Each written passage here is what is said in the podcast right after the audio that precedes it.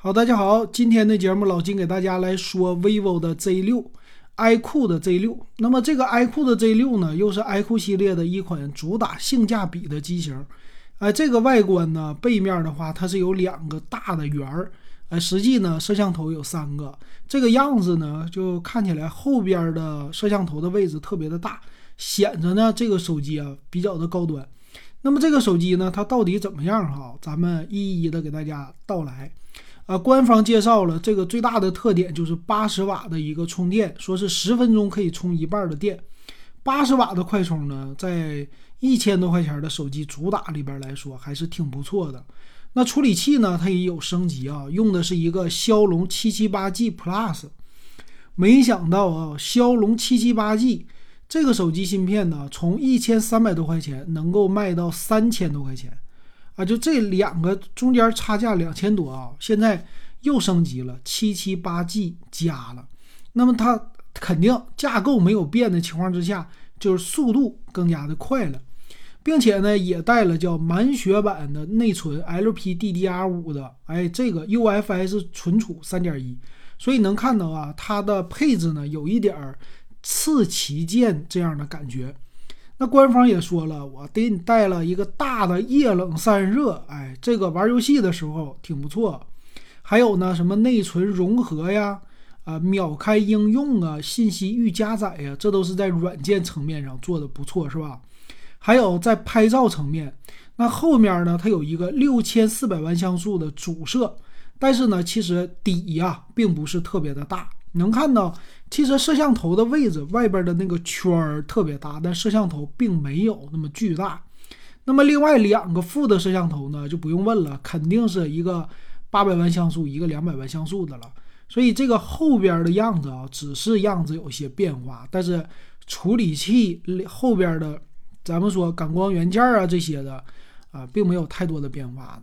那屏幕呢，就是 LCD，哎，很多人喜欢的，有没有 DC 调光啊这些的？哎，非常的喜欢 LCD 呢，说是护眼屏，对吧？现在就真是的，宣传的非常的好。但是呢，它是一百二十赫兹的，就高刷屏，这个屏幕的采样率呢也是比较的高。那还有一个，他说屏幕采样率是可以变的啊，就七档变速式的，这一点挺好啊。还有呢，X 轴的线性马达，哎呀，这个电芯儿再加上马达，iQOO 系列就主打玩游戏了，针对的就是年轻人。一会儿呢，我们想看一看它的厚度控制的怎么样。那这里边它的音频传输呢，也支持 HiRes 的一个音频认证，并且支持无线 WiFi 的一个 HiRes 啊，这一点你耳机呀加上以后听歌的音质比较的好。还有呢，就各种游戏模式了。老金最近开始喜欢用有线耳机，又回归了啊！重新他用有线耳机来听歌了。那这个耳机，手机它带不带三点五毫米耳机呢？不知道。那还有一个好玩的啊，这个设计在背面的话，它有一个光环，他说叫灵感光环。这个光环呢，我看了一下啊，还能给你发出来一个 iQOO 特有的橙色的光啊，旋转的。这小样子给你整的好玩啊！然后配色三种颜色，当然了，它那个橙色是最好看的了。OK，那还有什么其他的东西啊？官方说了一堆拍照的，然后前置摄像头啊，官方并没有说多大啊，我估计是不是一千六百万像素啊？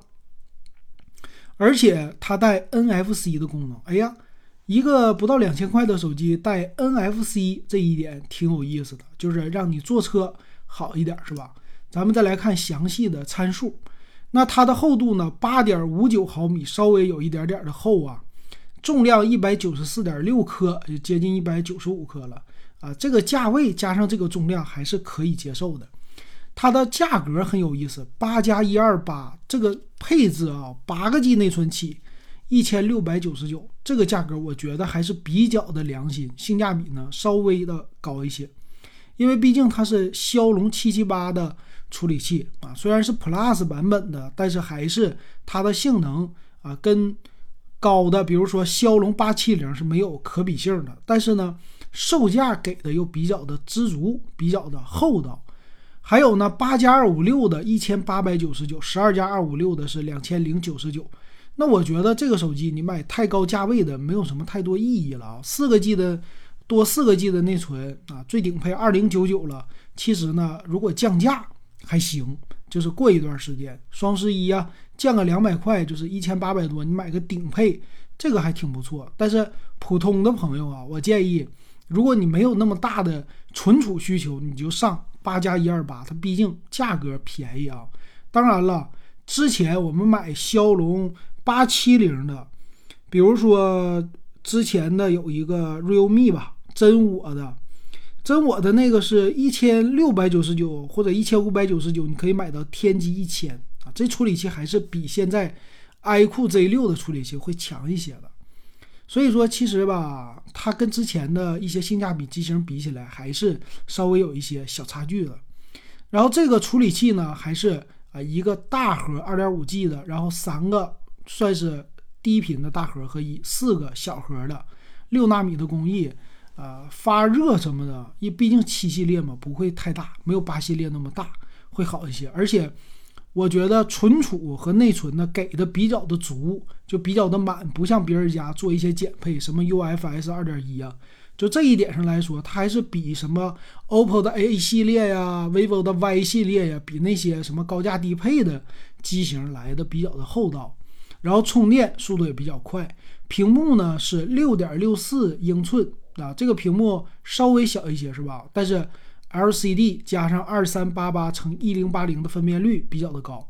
那前置摄像头真缩水了，八百万像素，比我想象的一千六百万像素还低，这一点不好。而且后置的主摄六千四百万之外，两个一个景深一个微距镜头都是两百万像素的。所以在影像方面，它缩水是非常的严重的。谁让你想买这么便宜的机型呢？官方就是给你各种阉割，所以你还是要认清啊，你拿它干嘛用？